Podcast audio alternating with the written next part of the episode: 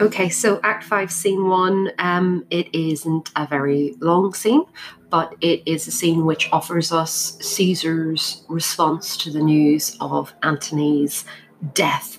Um, so we'll go through kind of the, the plot of Act 5, Scene 1, and then we'll pick it apart. Um, it's a really good one in terms of thinking about how we see Caesar, and then thinking about how Shakespeare's maybe using artistic license to play around with the uh, historical information that was given about how he responded to the death of Antony. So Caesar instructs Dolabella to go to Antony and insists that he surrenders. So at this point, Caesar is unaware that Antony is dead. Um, and then Dercetus, or uh, Desertus, depends on how you pronounce it, uh, the person who stole Antony's sword in Act 4, um, comes in and he informs Caesar of his rival's death. And Caesar describes how the news should should shatter the world.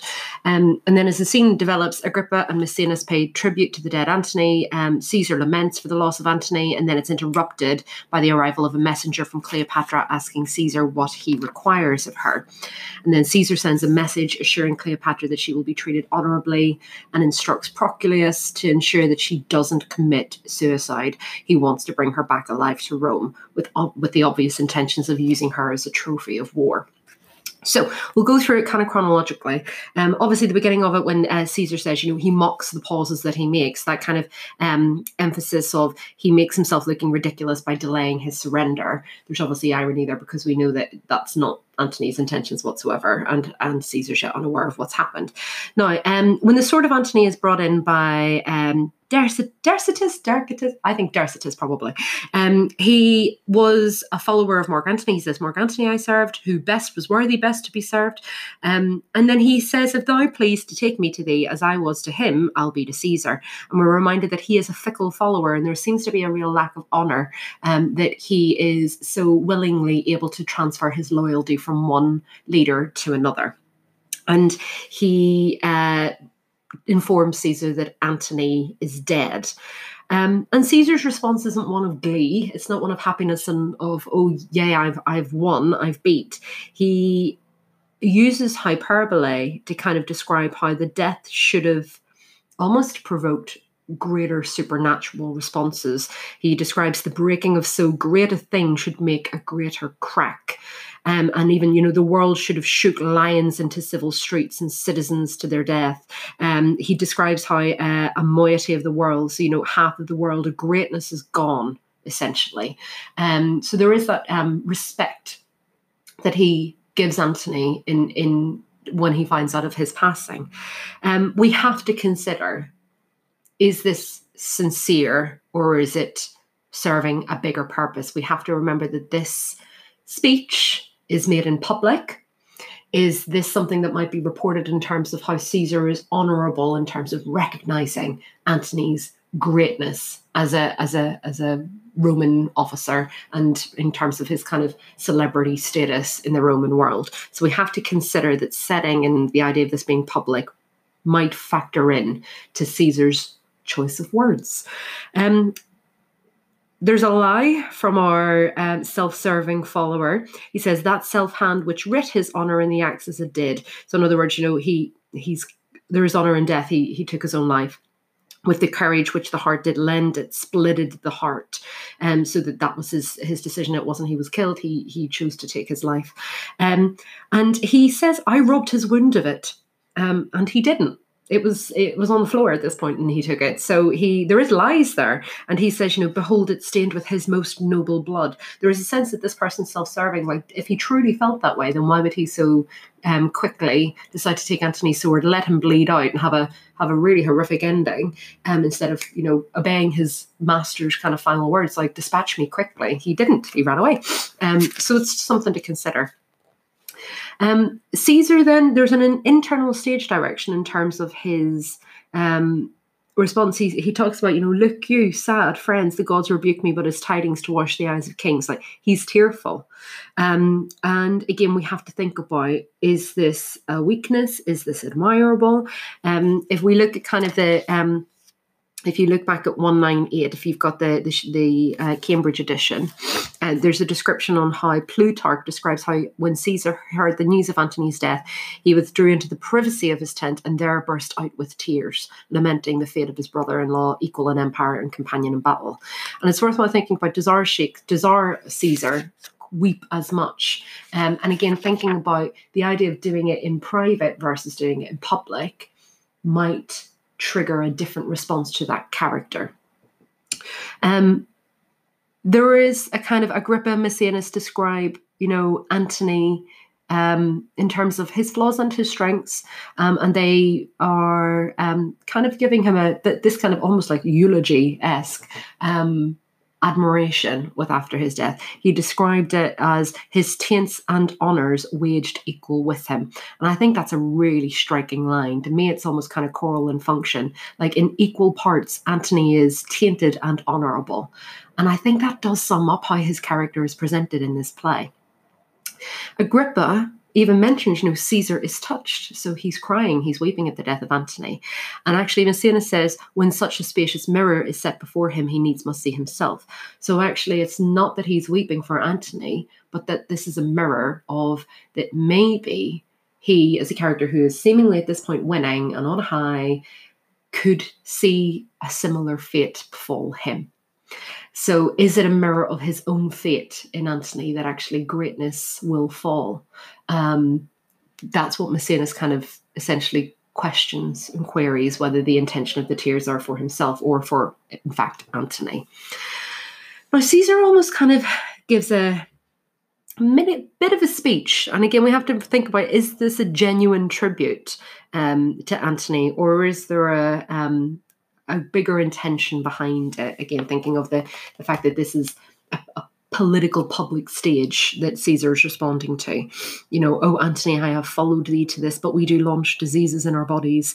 Um, I must perforce. So that kind of, I love that image of we do launch diseases. So in other words, uh, you had to go to allow Caesar to survive, Caesar being the body and Antony being referred to as the disease, that we need to get rid of it. Um, however, he says, But yet let me lament with tears, sovereign as the blood of hearts, my brother, my competitor, my mate in empire, friend and companion in the front of war. Um, and I suppose, although he kind of talks about the, the triple image of, of Antony's identity and the relationship that he had with Caesar, it's still rather efficient um, and it seems rather controlled in terms of the um, the language. It's almost like it felt it feels thought through. It feels public. It, it doesn't really feel fully genuine. Um, and again, is it a reminder that Caesar as ever, is efficient and he won't allow emotion to interfere or overwhelm the, you know, the business of the moment. He even talks about at that point, uh, um, hear me, good friends. And then the messenger comes in and he's like, actually, I'll tell you at some meter season. So when we've got a bit more time, we'll talk about that. So he, he pauses his tribute to Antony and death because business is more important.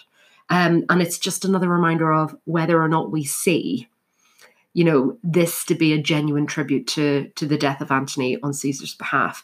Um, and it's it's just something to kind of um, consider in terms of how we see um, Caesar as a leader in a sense, and kind of the uh, emotional response we have as an audience to him. So the Egyptian comes in and essentially uh, reminds him of that his Cleopatra sent him to say what what Caesar wants of her.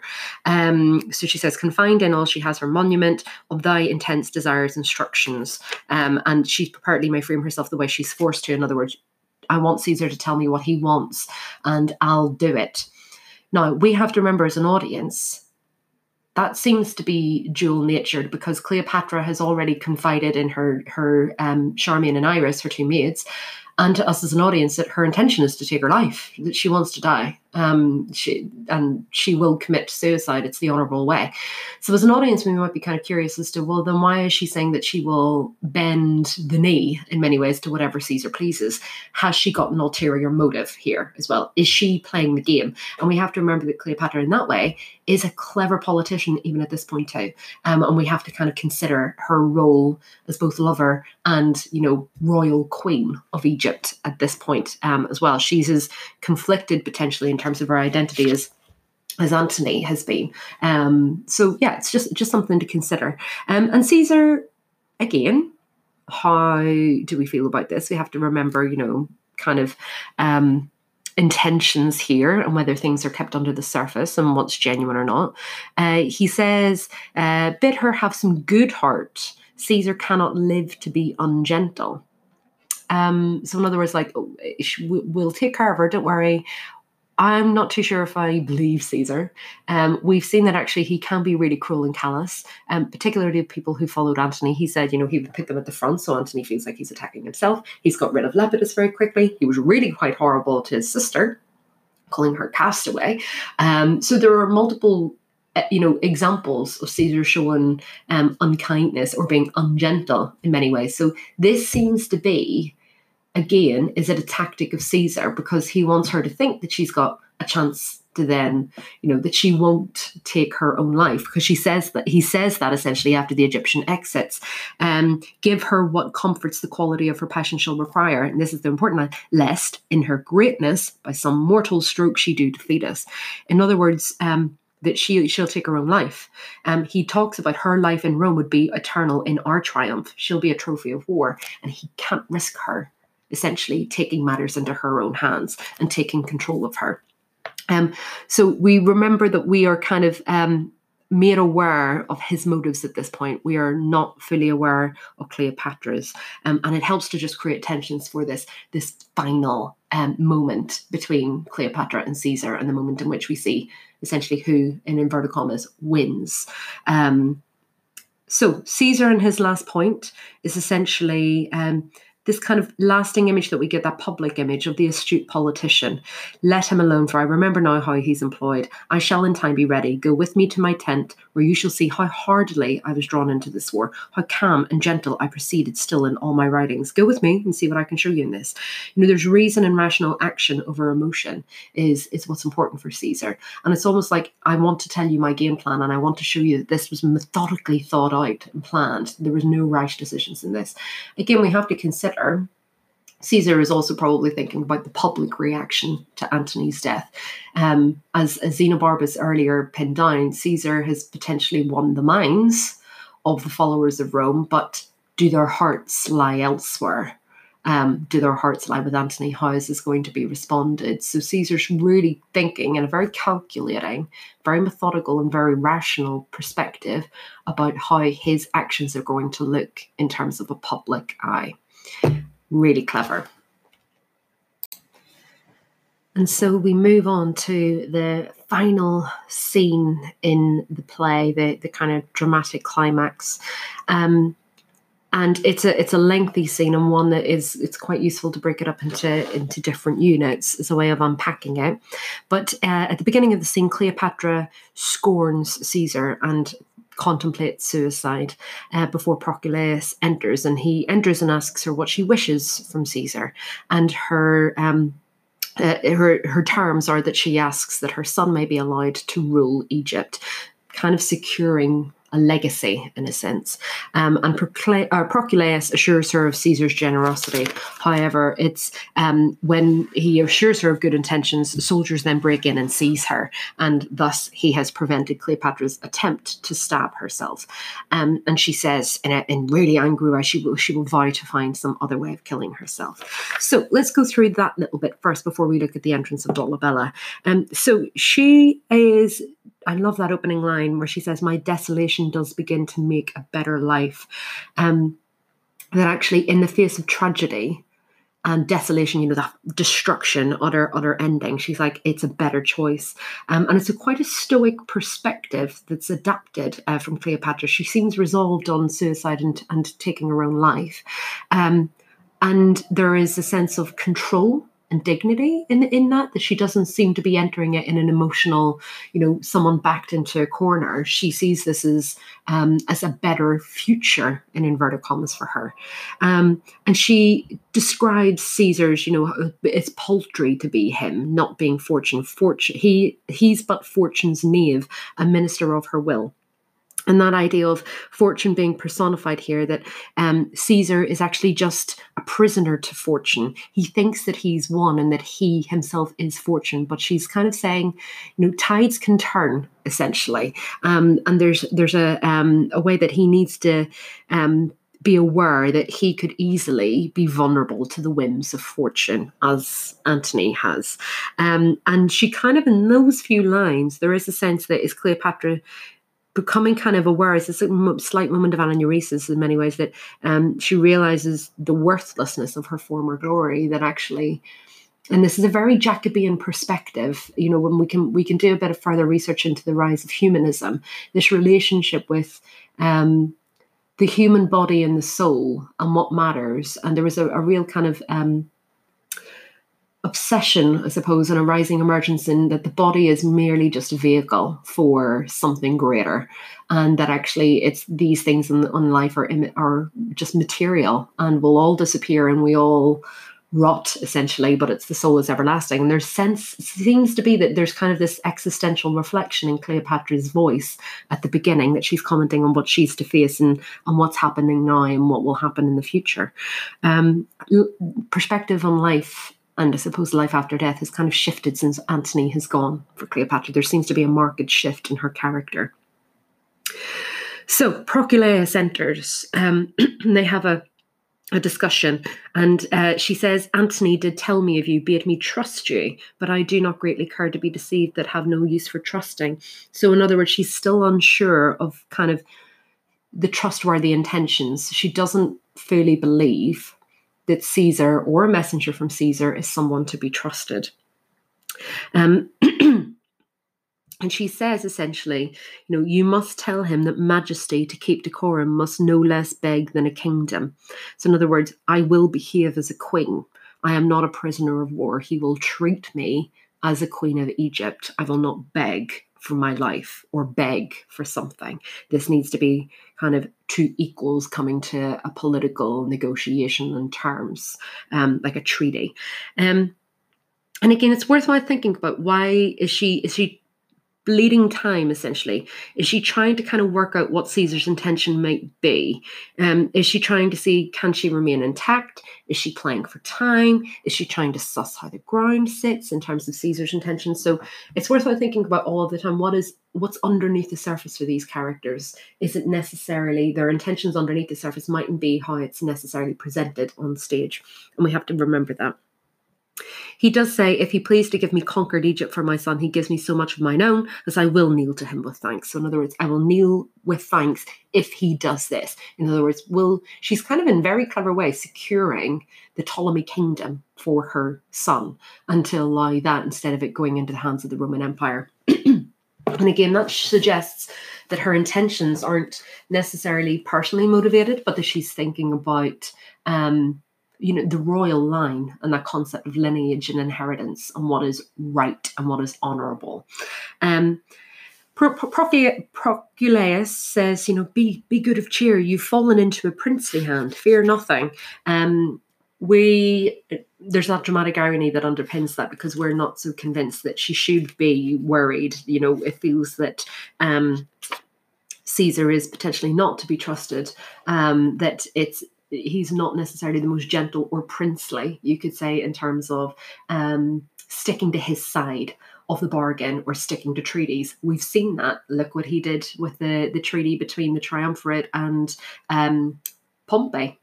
So we have to remember all of that uh, influences how we see this final conclusion. And Cleopatra it's worthwhile in her response is thinking about do does she mean this?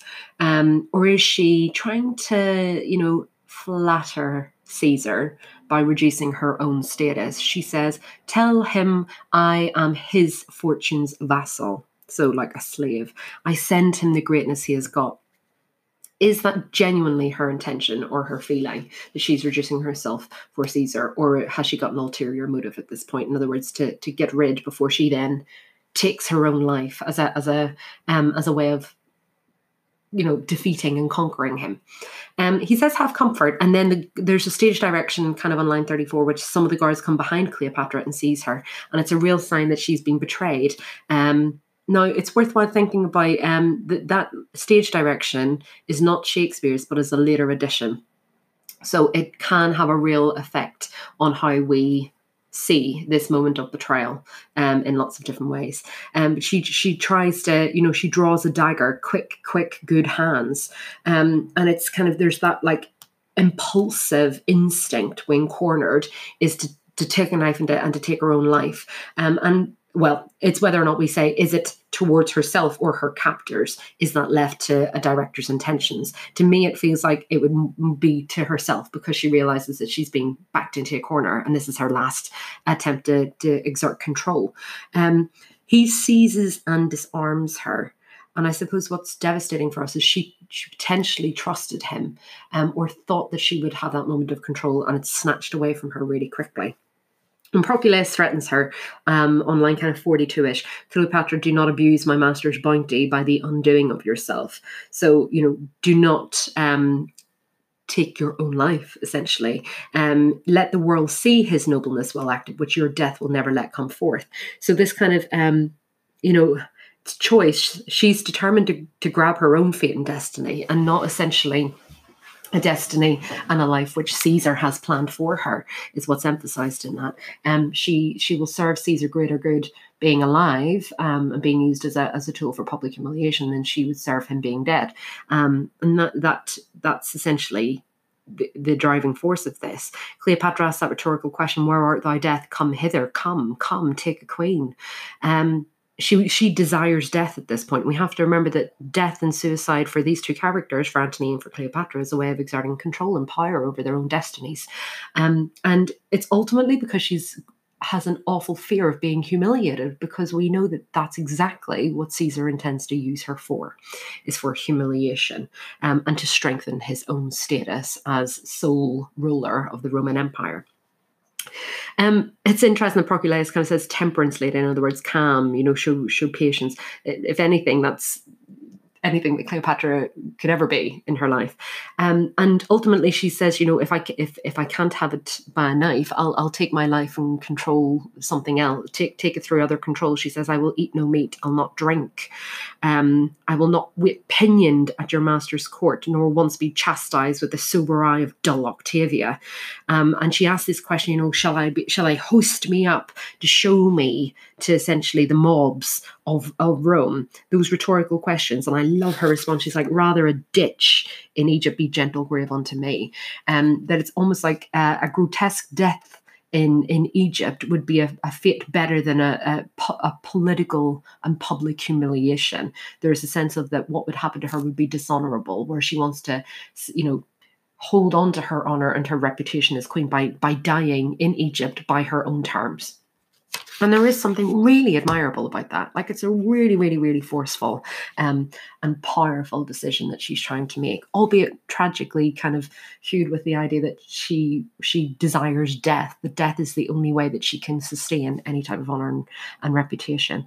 Um, and I love the hyperbole in the um, imagery of Egypt where she says rather on Nilus's mud so like the the, the kind of um the the Nile the river Nile like in the, the mud um that she would lay stark naked and let the water flies blow me into a pouring so that kind of really grotesque that you know um that flies will deposit eggs in her and she'll bloat in the river. Really grotesque um, death and almost kind of plague like rather than a humiliation in Rome is what she desires.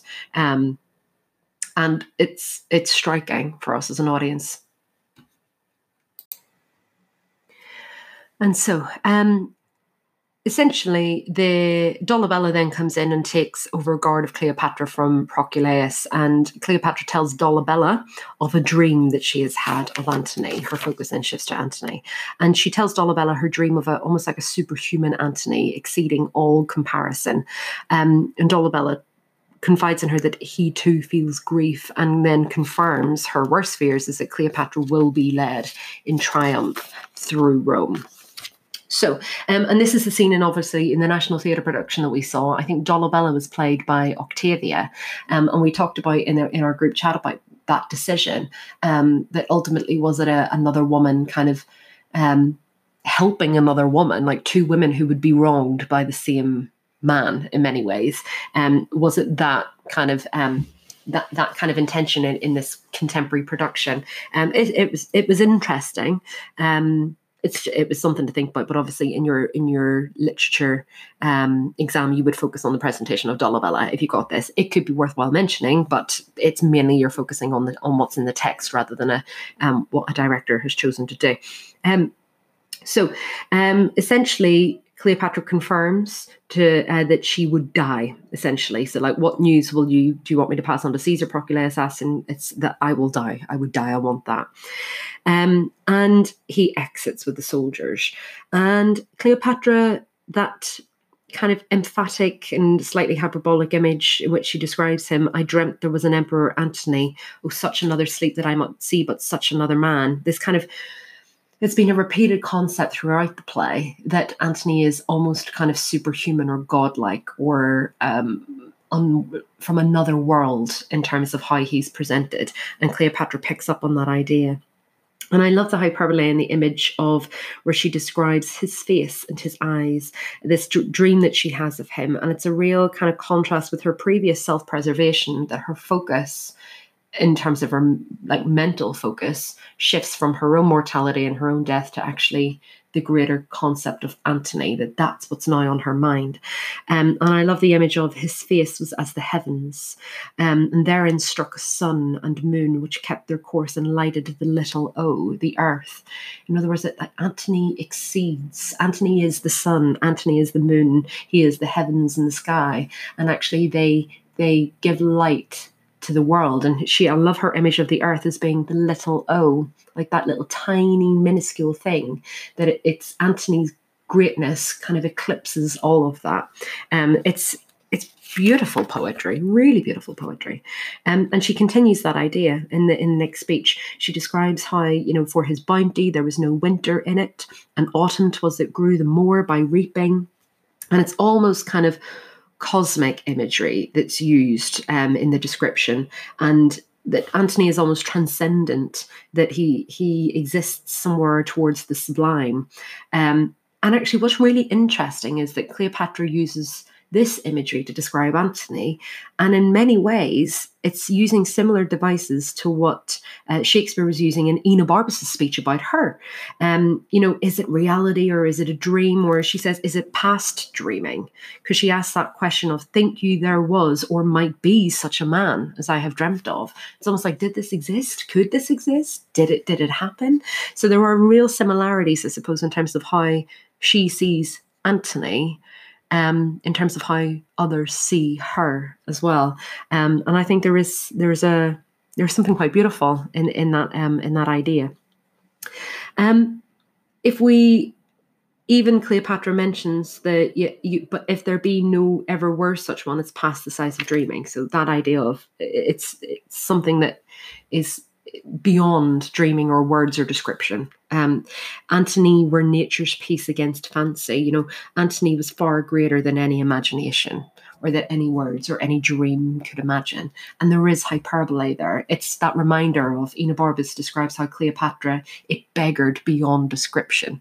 Yeah, that it's words can't pin it down. And there is a similar attitude that's adopted from Cleopatra in terms of how Antony was for her there's something deeply romantic about that. I think I do think it is it is beautiful. We must all strive for kind of feelings like this at some point. Someone to kind of go, you're you're so amazing. It's actually beyond words or dreaming or picture. Um, and there is a kind of element of trust that comes up because Dolabella, you know, he describes how he too grieves. Um, he says, uh, "I do feel by the rebound of yours a grief that smites my very heart at root."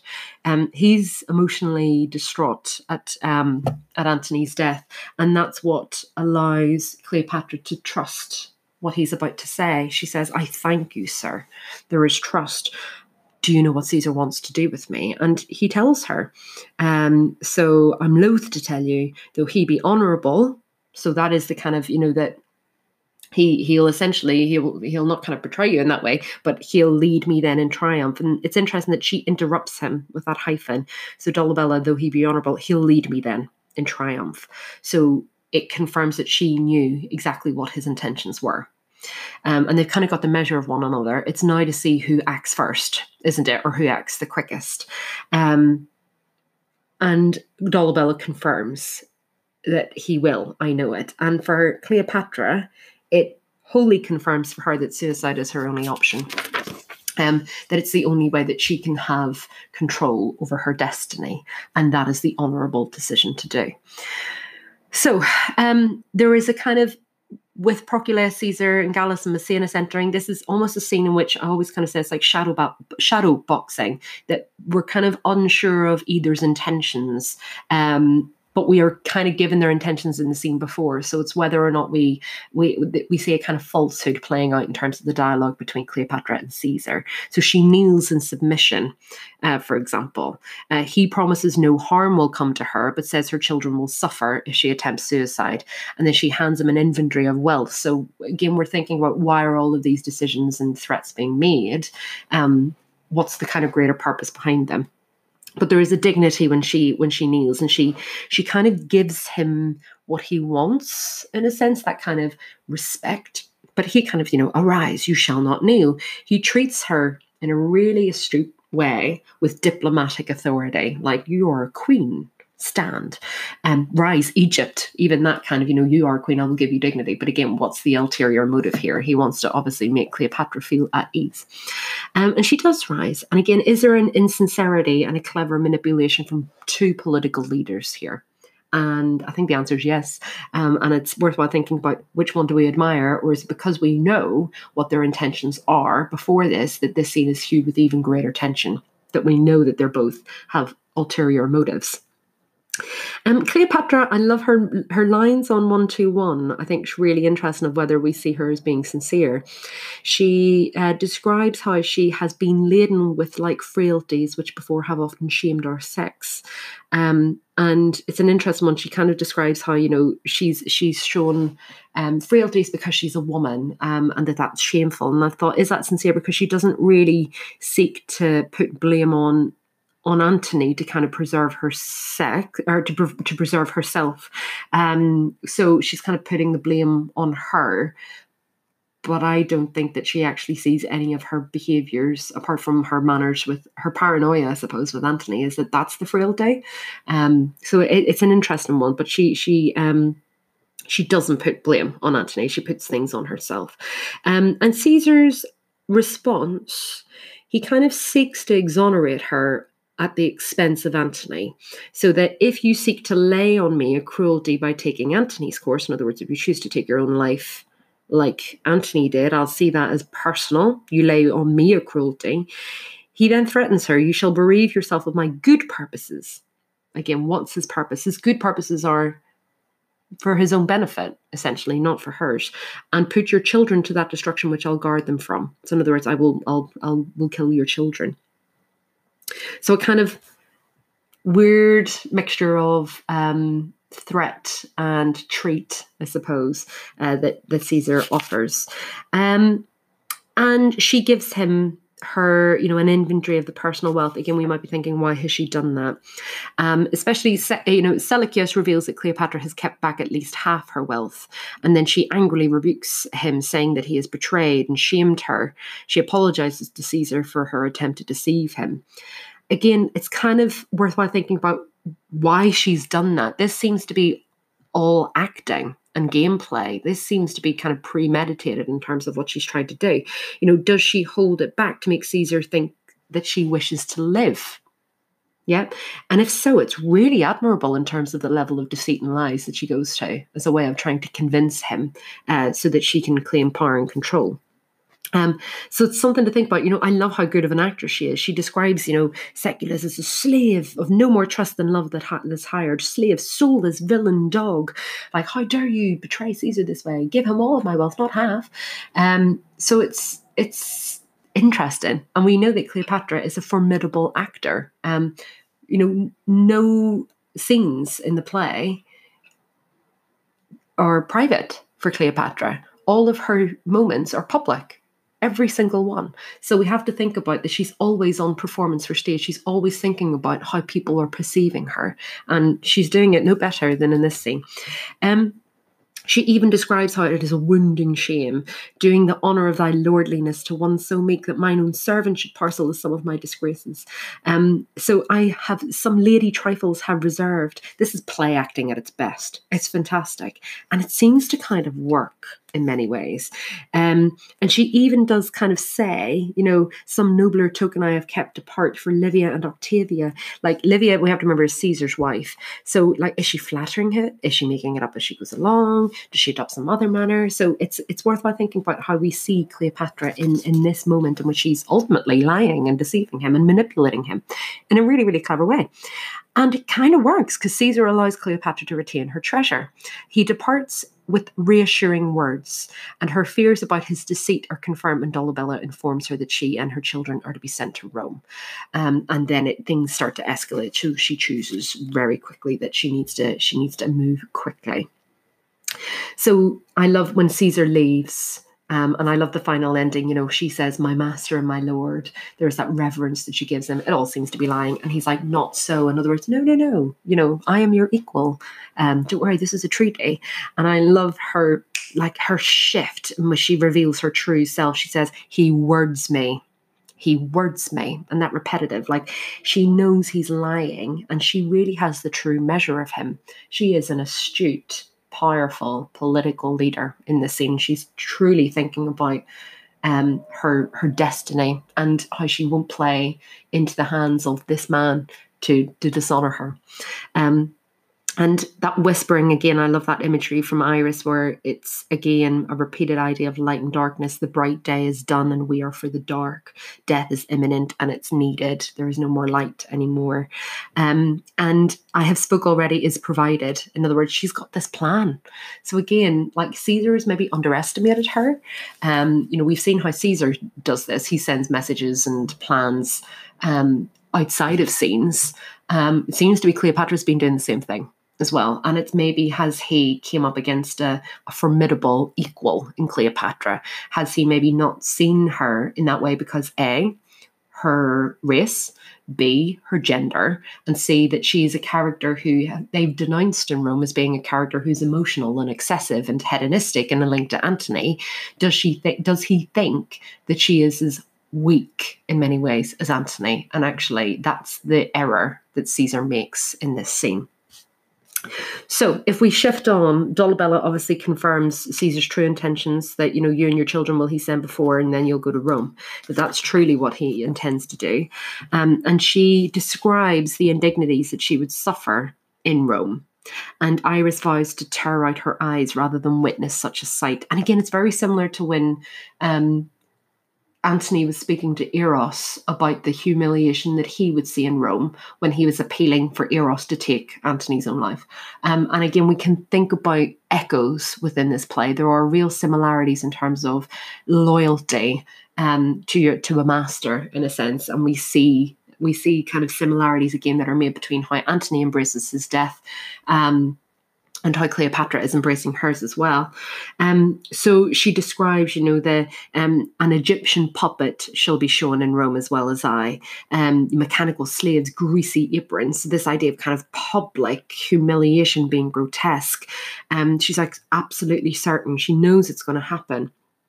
And then, you know, Antony shall be brought drunken forth, and I shall see some squeaking Cleopatra boy, my greatness in the posture of a whore. Um, that she's kind of talking about the, this vulgar theatrical exhibition of her and Antony, that it would humiliate him, it would humiliate her. There is an obvious irony with the description of, you know, a Cleopatra boy um, in her greatness in the posture of a whore, because on a Jacobean stage, Cleopatra would have been played by a young man. Um, we know that women weren't allowed on the stage. So there's a real kind of irony in, in terms of that image that's being made. Um, but she can't allow this Roman concept of of these two people, you know, herself and Antony, be denigrated in such a horrible, horrific, and humiliating way. It's not possible. And um, Iras, you know, says, "I am sure my nails are stronger than mine eyes. I'd rather tear my eyes out um, than witness such a, an act of shame." Um, and there's something really powerful because Cleopatra's kind of reclaiming her regal identity um, in the next bit because she says, "Show me my women like a queen." Go fetch my best attires. I am again for Cydnus to meet Mark Antony. So obviously, Cydnus is where she first met Antony. This is like a putting on all of her royal regalia this kind of cyclical repetition of that she will now meet Antony again, but she will meet him in the afterlife as she met him on the earth. Um, there's something really quite powerful in that image. Um, and it's a really clever, dignified moment of stagecraft in which we see this character adopting their final identity. We've seen that with um, Antony in terms of how he dis you know disregarded his soldier's uniform and went into death like a bridegroom um, and she is going out like a queen but going out in a way that um, she's meeting antony as well. And there's something really, really striking about that. And it's it's a formidable moment in stagecraft in which Iras and Charmian dress her um, later on within the scene. So at this point, the uh, the guardsman uh, announces that there is um, a clown. So, um, and again, in the National Theatre production, we saw it was the same person who played the soothsayer. This idea of fate and destiny coming in, um, and he's bringing figs, and figs were a common kind of motif um, or symbol of fate and destiny. Um, and she describes how essentially she doesn't know how she's going to claim her own life, what poor an instrument may do a noble deed. Um, she's not too sure. And obviously, we know that the, the worm of Nilus, which is the snake and asp, is going to do it, and it's in the it's in the basket of figs.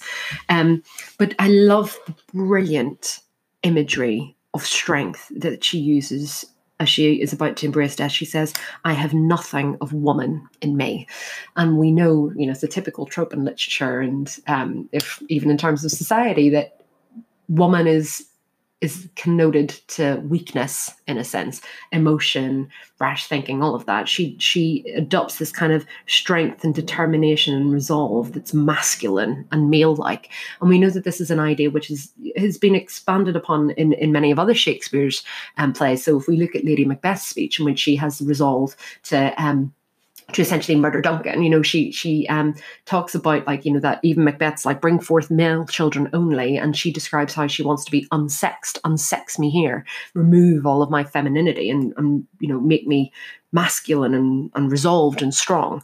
Um, and Cleopatra asks for that, and the next kind of she describes how from head to foot she is marble constant.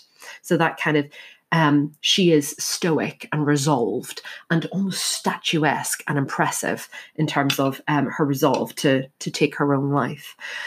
Now, when the the um, clown comes in, there's the asp there is that kind of tension of his biting is immortal and it's obviously going to be the poor instrument that will do the noble deed. Um, and we rem- have to remember that we have this um, understanding of the story and the understanding of the death of cleopatra before this ever happened. So we know that that's how she's going to enter her um, enter the afterlife. Um, and i suppose what's probably striking we might remember this but if we go right back to the moment between iras charmian and the and the soothsayer in act one when they were, you know, palm reading and read about my fate and am I going to have a husband? How many children am I going to have? Will I live a long life? You know, the soothsayer um, kind of said, no, you you will, um, you know, outlive the mistress that you serve. Well, that's true, albeit by about three minutes. Um, and even the reference of that, I think it's Charmian in a in a um, oh no, no, it's Iras. Um, Iras, I think, in she says that I love lo- I love long life better than figs and obviously, there's a real proleptic irony with that line now because we know that the, the presence of figs and the snake suggests that life is now going to be short, death is ever approaching. Um, so he leaves the basket down, um, and there are some body innuendos that the clown makes. This idea of kind of chastity going with men, the idea of dying, which we've talked about in terms of um, sexual climax, and worm being, you know, referred to male genitalia. So it's worthwhile thinking about, you know, do we find this strangely humorous or is it unnerving at this intense moment of the play? Um, so it's something to think about. And again, is it that uh, as another illusion that actually it is partly lust that has caused the downfall and the destruction and the death of these two, you know, almost like mythological lovers in many different ways. And he wishes her all the joy of the worm as she leaves. Um, and if we skip on down to with the royal attire, I love this. I love this moment theatrically. I think it's brilliant. Um, and she is really controlled and almost like unemotional in her description of the give me my robe, put on my crown, like the imperatives there. And I love that I have immortal longings in me. Um, she desires death, and there's that beautiful moment in which she's being dressed in her queen-like garbs and this um, stoic nature that we get of this resolved woman who is determined to take her own destiny and not to be used um, as a as a sign of humiliation um, to serve a man's greater agenda. I think it, I think it's a wonderful moment, um, particularly when we think of so many of Shakespeare's female characters as well don't really get the same moments of dignity or power that Cleopatra does. They really don't. Um, so the the women dressing her, and we've talked previously in the in the podcast about how she adopts a Roman view of suicide. She describes it that Antony will praise my noble act. Um, and she almost fantasizes that she thinks she can hear Antony call, that um, Antony's kind of beckoning her to do it and he will admire her for that. And she, you know, even that like emphatic exclamation of husband, I come, um, you know, she's almost excited and elated at the thought of again meeting her husband. Um, and there is something quite tragic about that because we are waiting, we're watching this great character ready to take their exit, their final bow on the stage of the world, if we think about it in that way. Um, to kind of meet her Antony again. Um, and that brilliant moment in which she again sees herself as almost associated with the higher elements, the supernatural vastness is emphasized in Cleopatra's character that she is, I am fire and air, my other elements I give to baser life. Um, and it's really powerful that she is almost kind of as a as a figure, I suppose when we think about her, even in terms of an audience and throughout history, she is a larger than life character. The fact that we're still talking about her and still thinking about how she's been depicted on stage and in movies and what type of woman she is is really powerful because this woman did walk the earth. Um, so it's a really really striking moment, I suppose, in terms of the, the poetry and the metaphor that Shakespeare gives this character to speak, um, and how he almost transcends her through uh, the use of metaphor. Now, Iras, again, very similar death to Enobarbus because lots of people have kind of are shocked by the she kisses um, her servants farewell and when she kisses iras she worries of like have i the aspic in my lips? In other words has iras been poisoned? Um, but actually iras just falls and dies of a broken heart. She can't bear witnessing um, her her mistress die and to take her own life. And again, it's that idea of fate and destiny. It was it was destined that Iras would die first. Um, that was laid out in Act One, and it happens here. But again, of that idea of the broken heart, um, and we can see that being an echo of Enobarbus's death as well, of literally a broken heart and, and distraught emotions bringing bringing death on. Um, and Charmian uses kind of imagery like pathetic fallacy um, to kind of which which is ominous you know dissolve thick cloud and rain. So i can say the gods themselves weep. She kind of wants the sky to break and to um, for rain to, to heal to kind of weep what's about to happen. Like this great figure is about to leave the earth. Um, and again very similar to what caesar thought would would happen with antony's death is that kind of supernatural disasters or there would be some type of natural response um, by nature itself to the death of something so great. Um, it's it's there's echoes in terms of of both of their characters' responses. Um, and Cleopatra, when she essentially that that focus shifts to Antony now, rather than the political motive of defeating Caesar, which is why, you know, she's chosen to take her own life. But actually, now that's not her focus. Her focus is being reunited with Antony in death. And she's like, I need to, to go quick because if, if Iras meets the curled Antony, he'll make demand of her and spend that kiss, which is my heaven to have. And she then applies the asp and it helps to um, increase the pace. The focus on Antony helps to increase the pace as well. And she is wanting death to happen quicker because she's like poor venomous fool be angry and dispatch. And it helps to build tension that it's not a quick death for her either. Um, we see this woman dying slowly on stage. Um, there is a, a hyperbole again with Charmian's describes her as Eastern Star. Um, and there is that, you know, rhetorical question that she poses of, do you not see my baby at my breast that sucks the nurse's sleep? So she describes the kind of asp in very kind of feminine, mother-like imagery at that point and again that kind of inversion of death and life is kind of opposed in that rhetorical question. And charmian asks break break. And again it's like she just wants you know cleopatra's heart to break. She she wants death to happen quickly because she sees this suffering. And not only is cleopatra suffering but charmian is suffering watching this as well. Um and again, that one of her the the, the last kind of focus on her lips is Antony. She says, "Oh, Antony," and then applies another one, and even that her her last words are interrupted with that hyphen. We see that what should I stay? And then she dies. So she kind of dies with Antony's name on her lips. It's like her last words, and we know that that was very similar to Antony's death as well.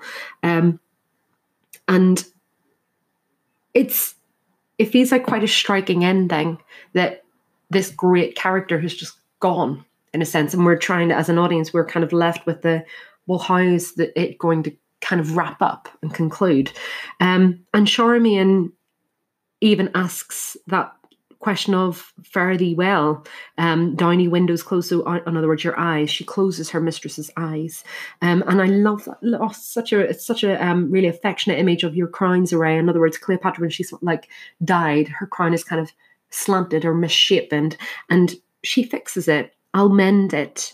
Um and there is that kind of um that she tries to preserve this image of royalty um for cleopatra in her death that it's preserved. And it's kind of the last um, act of kind of, I suppose, servitude that she can offer. Um, there's something really quite admirable about uh, Charmian's response at that point. Um, and even she picks up on that idea of light and dark imagery um, that she says, Golden Phoebus never be beheld of eyes again so royal. So Phoebus being the sun god. So, in other words, kind of now that your eyes are closed and darkness is there, the sun will never see such light ever again. Uh, and again, that hyperbole that comes with it, that almost Cleopatra's got this kind of supernatural quality to outshine a sun god as well.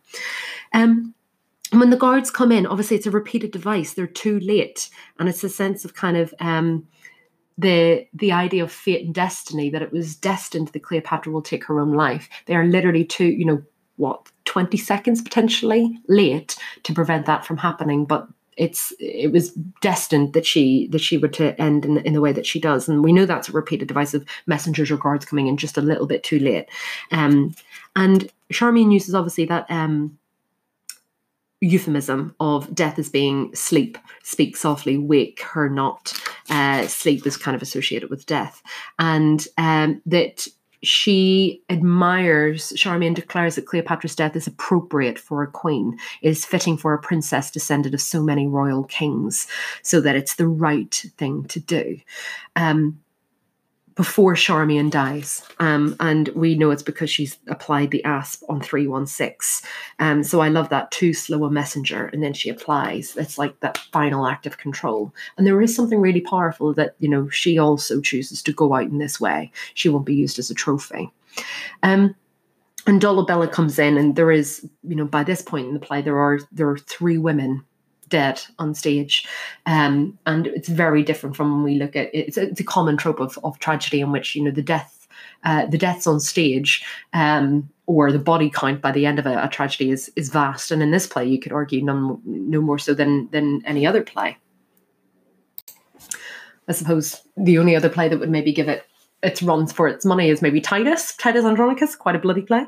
Um, but uh, essentially, Caesar enters with all his train marching, and Caesar sees what's happened. And again, we have to think about the intentions of Caesar here because he must be livid that essentially she's outed him, she's bested him, um, and she's shown to be a much more astute and manipulative leader than maybe he is. And instead of him showing his anger, um, we have to remember this is a public scene and uh, we need to think about how Caesar, how it would be reported that Caesar responded to the death of someone so great. Um, he pays tribute to her courage. He says to her, bravest at the last, she levelled at her purposes and being royal took her own way. So, in other words, that um, there was an admiration in terms of that she, she, was destined to take her own control. Now, I think that's a very controlled and measured response from someone who's probably boiling and seething on the inside that he wasn't able to use her for his own means. They trying to find out the the uh, cause of death. It's you know what, what's the I see no blood uh, poisoned. Then yes, absolutely. And Caesar even picks up that concept of. Uh, death being like sleep. She looks like sleep, as she would catch another Antony in her strong toil of grace. Um, that idea of that she's still beautiful in death, that she could catch someone so great, she's still attractive and still has that capacity to um, to capture life even though she's dead. Um, so Caesar then orders Cleopatra to be buried with great ceremony by Antony's side, and we'll think about this kind of final tribute.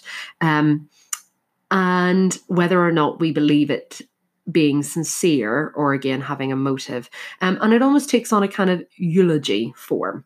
Um, and we have to remember this is public. Caesar has won ultimately, but Antony and Cleopatra have infamy in, in lots of different ways and have something beyond just political gains. And that's something to think about, like who has the final victory. And if you look over at the notes on, on 228, that description of um, Caesar has the world, but Antony and Cleopatra had the living. And I think that's a really interesting critical response. Like Caesar, yes, was is, you know, the universal landlord and sole ruler of the Roman Empire now. Um, but Antony and Cleopatra kind of arguably had more because they had one another. They had this really ferocious, passionate love affair um, that they've, you know, are mythological in terms of their status and their identity as lovers, as well of having, um, you know, a really admirable and exciting political and public um, successes as well. So it's an interesting concept of you know what how do we respond to these three figures at the end? Who has in inverted commas won the greater the greater battle? Um, but if we go back to his tribute, um, there is this idea of take up her bed and bear her women from the monument. And this bit, she shall be buried by her Antony. No grave upon the earth shall clip in it a pair so famous. There is a solemn and dignified rhetoric at that point that he, instead of being petty and you know separating the two, he unites them in death. Um, and actually, that emphasis of no grave upon the earth shall clip in it a pair so famous we have to remember that Antony and Cleopatra are probably the greatest celebrity lovers to ever exist, maybe.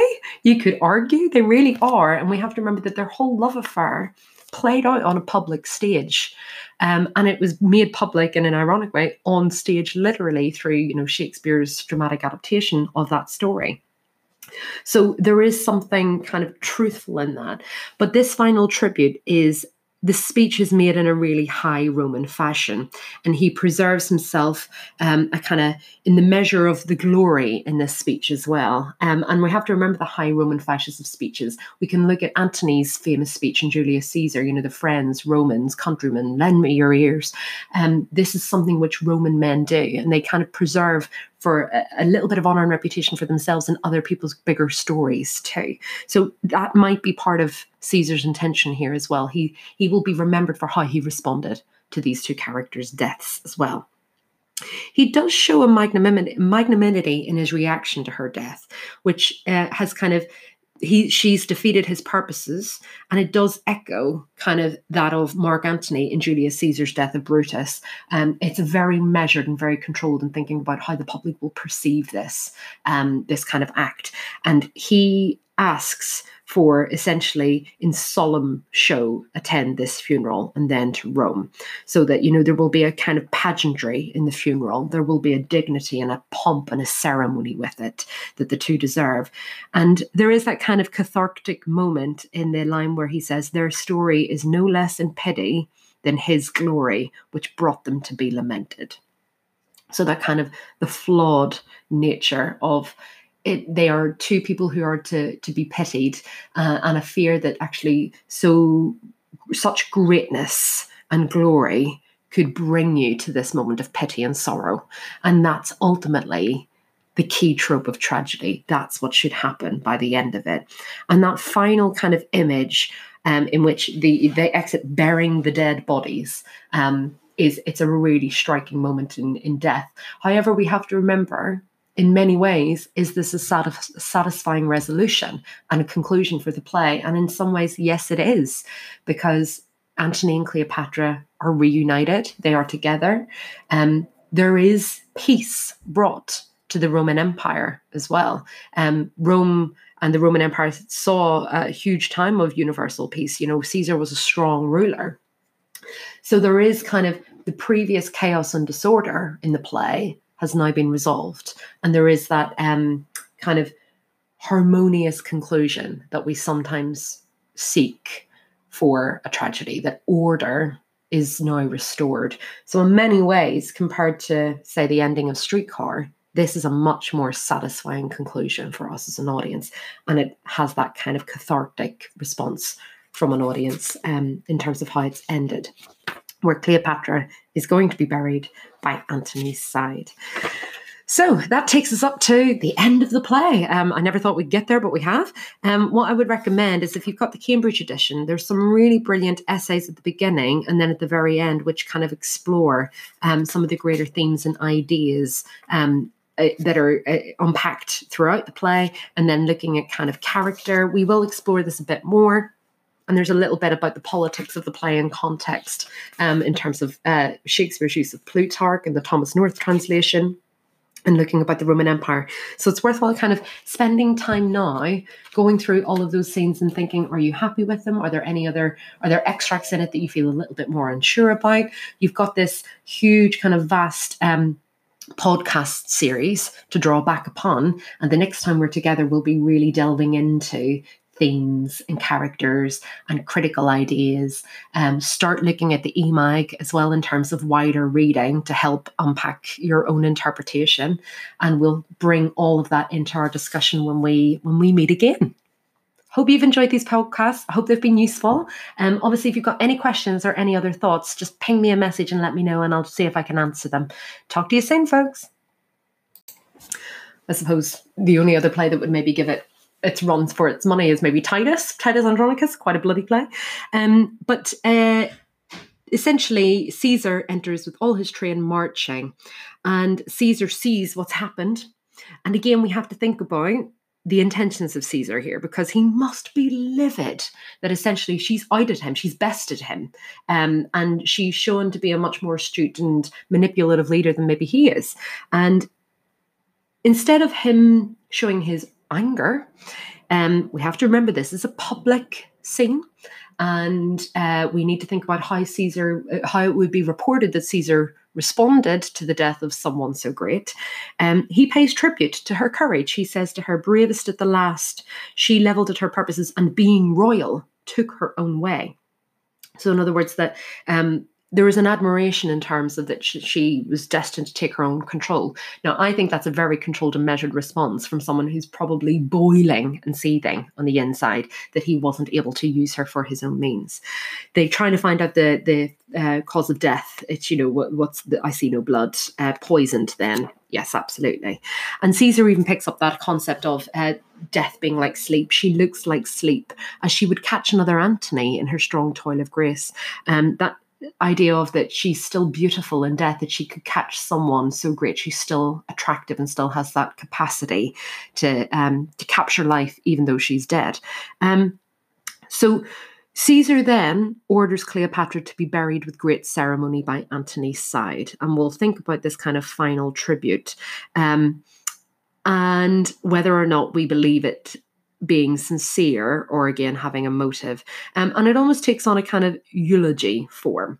Um, and we have to remember this is public. Caesar has won ultimately, but Antony and Cleopatra have infamy in, in lots of different ways and have something beyond just political gains and that's something to think about like who has the final victory and if you look over at the notes on on 228 that description of um Caesar has the world, but Antony and Cleopatra had the living. And I think that's a really interesting critical response. Like Caesar, yes, was is, you know, the universal landlord and sole ruler of the Roman Empire now. Um, but Antony and Cleopatra kind of arguably had more because they had one another. They had this really ferocious, passionate love affair, and um, that they, you know, are mythological in terms of their status and their identity as lovers, as well of having, um, you know, a really admirable and exciting political and public um, successes as well. So it's an interesting concept of, you know, what how do we respond to these three figures at the end? Who has, in inverted commas, won the greater the greater battle? Um, but if we go back to his tribute, um, there is this idea of take up her bed and bear her women from the monument. And this bit, she shall be buried by her Antony. No grave upon the earth shall clip in it a pair so famous. There is a solemn and dignified rhetoric at that point that he, instead of being petty and you know separating the two, he unites them in death. Um, and actually, that emphasis of no grave upon the earth shall clip in it a pair so famous we have to remember that Antony and Cleopatra are probably the greatest celebrity lovers to ever exist, maybe. You could argue they really are. And we have to remember that their whole love affair played out on a public stage. Um, and it was made public in an ironic way on stage, literally through you know Shakespeare's dramatic adaptation of that story. So there is something kind of truthful in that. But this final tribute is the speech is made in a really high Roman fashion, and he preserves himself um, a kind of in the measure of the glory in this speech as well. Um, and we have to remember the high Roman fashions of speeches. We can look at Antony's famous speech in Julius Caesar. You know, the friends, Romans, countrymen, lend me your ears. Um, this is something which Roman men do, and they kind of preserve for a, little bit of honor and reputation for themselves and other people's bigger stories too. So that might be part of Caesar's intention here as well. He he will be remembered for how he responded to these two characters' deaths as well. He does show a magnanimity in his reaction to her death, which uh, has kind of he she's defeated his purposes and it does echo kind of that of mark antony in julius caesar's death of brutus. Um, it's very measured and very controlled in thinking about how the public will perceive this um, this kind of act. And he asks for essentially in solemn show attend this funeral and then to Rome. So that, you know, there will be a kind of pageantry in the funeral. There will be a dignity and a pomp and a ceremony with it that the two deserve. And there is that kind of cathartic moment in the line where he says, Their story is no less in pity than his glory, which brought them to be lamented. So that kind of the flawed nature of it, they are two people who are to to be pitied, uh, and a fear that actually so such greatness and glory could bring you to this moment of pity and sorrow, and that's ultimately the key trope of tragedy. That's what should happen by the end of it, and that final kind of image um, in which the they exit bearing the dead bodies. Um, is it's a really striking moment in, in death. However, we have to remember in many ways, is this a satisfying resolution and a conclusion for the play? And in some ways, yes, it is, because Antony and Cleopatra are reunited, they are together. Um, there is peace brought to the Roman Empire as well. Um, Rome and the Roman Empire saw a huge time of universal peace. You know, Caesar was a strong ruler. So there is kind of the previous chaos and disorder in the play has now been resolved. And there is that um, kind of harmonious conclusion that we sometimes seek for a tragedy, that order is now restored. So, in many ways, compared to, say, the ending of Streetcar, this is a much more satisfying conclusion for us as an audience. And it has that kind of cathartic response from an audience um, in terms of how it's ended where Cleopatra is going to be buried by Antony's side. So that takes us up to the end of the play. Um, I never thought we'd get there, but we have. Um, what I would recommend is if you've got the Cambridge edition, there's some really brilliant essays at the beginning and then at the very end, which kind of explore um, some of the greater themes and ideas um, uh, that are uh, unpacked throughout the play, and then looking at kind of character. We will explore this a bit more and there's a little bit about the politics of the play and context um, in terms of uh, Shakespeare's use of Plutarch and the Thomas North translation and looking about the Roman Empire. So it's worthwhile kind of spending time now going through all of those scenes and thinking, are you happy with them? Are there any other, are there extracts in it that you feel a little bit more unsure about?